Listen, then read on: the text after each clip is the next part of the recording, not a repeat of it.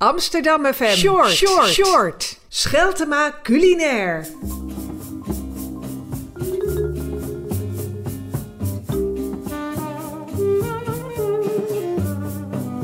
Hallo daar, luisteraars.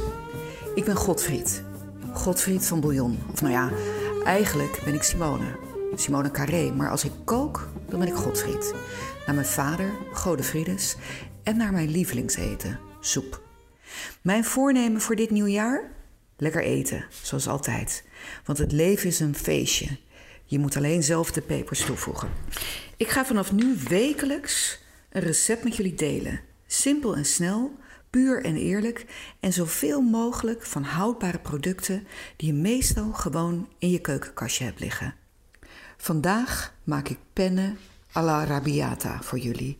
En nee, Arabiata heeft helemaal niets met Noord-Afrika te maken.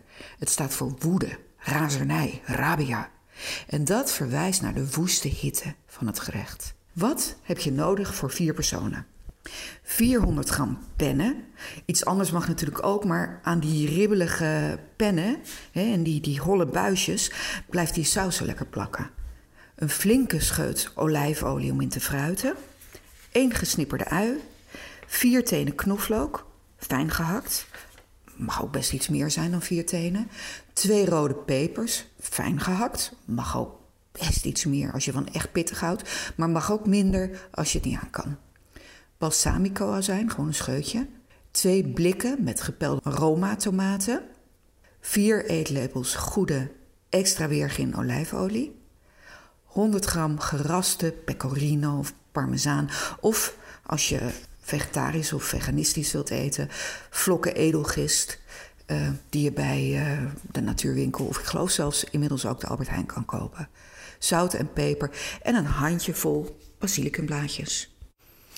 We zetten een pan op het vuur, zo. Oh, af en toe maak ik wat lawaai.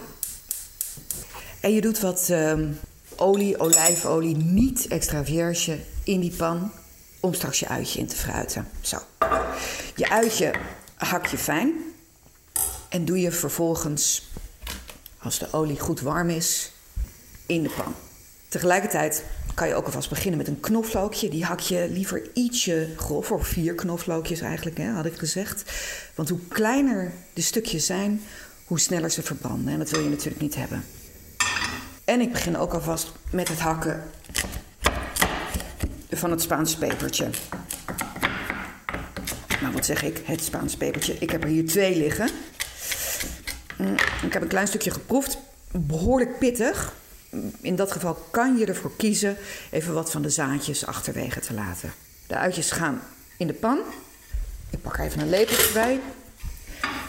En nadat we dit allemaal netjes gefruit hebben, de uitjes, de knoflook, de pepertjes erbij, laten we het nog heel even lekker staan en roeren we het af en toe door. En dan blussen we het af met wat goede balsamico zijn. Sommige dingen zijn een behoorlijke investering waard. Balsamico zijn is er zo eentje.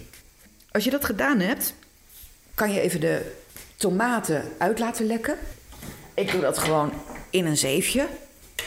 En vervolgens hak ik de hele stukken tomaat ook fijn tot blokjes. Die doe ik rustig in de pan bij de knoflook, de ui en de Spaanse peper. En ik roer het geheel even goed door. Dan pak ik een pannetje waar ik, ik heb een koeker, direct kokend water in doe. En in dat kokende water, dat ik ook weer op het vuur zet, zo, doe ik de pasta. Lees gewoon de aanwijzing op de verpakking om precies te weten hoe lang je het moet koken. Wat heel belangrijk is, vind ik bij pasta, doorzouting. Voldoende zout, want flauwe pasta is uh, gewoon niet zo lekker.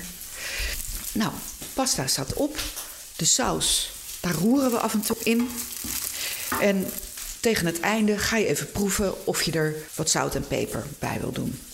De pasta vind ik het beste om tussentijds, als de kooktijd bijna verstreken is. Nou, dat uh, is zo ongeveer het geval nu. Ik vis er een pastaatje uit. En ik hou het even onder de koude kraan. En proef. of hij goed is. Lijkt me perfect. Ik zet het water uit en ik giet de pasta af, zo. En ik spoel het even na met koud water, zodat ik ervoor zorg dat het niet doorgaat. Nou, de pasta voeg ik toe aan de saus. En ik roer het geheel nog heel even van het vuur af goed door elkaar. Dan zet ik de bordjes klaar. En ik schep de pasta op de borden. Zo. Wat ik altijd belangrijk vind, wat ik lekker vind, is eigenlijk een eh, heel Italiaans en Spaanse gewoonte, is om over het geserveerde gerecht nog een beetje olijfolie te sprenkelen.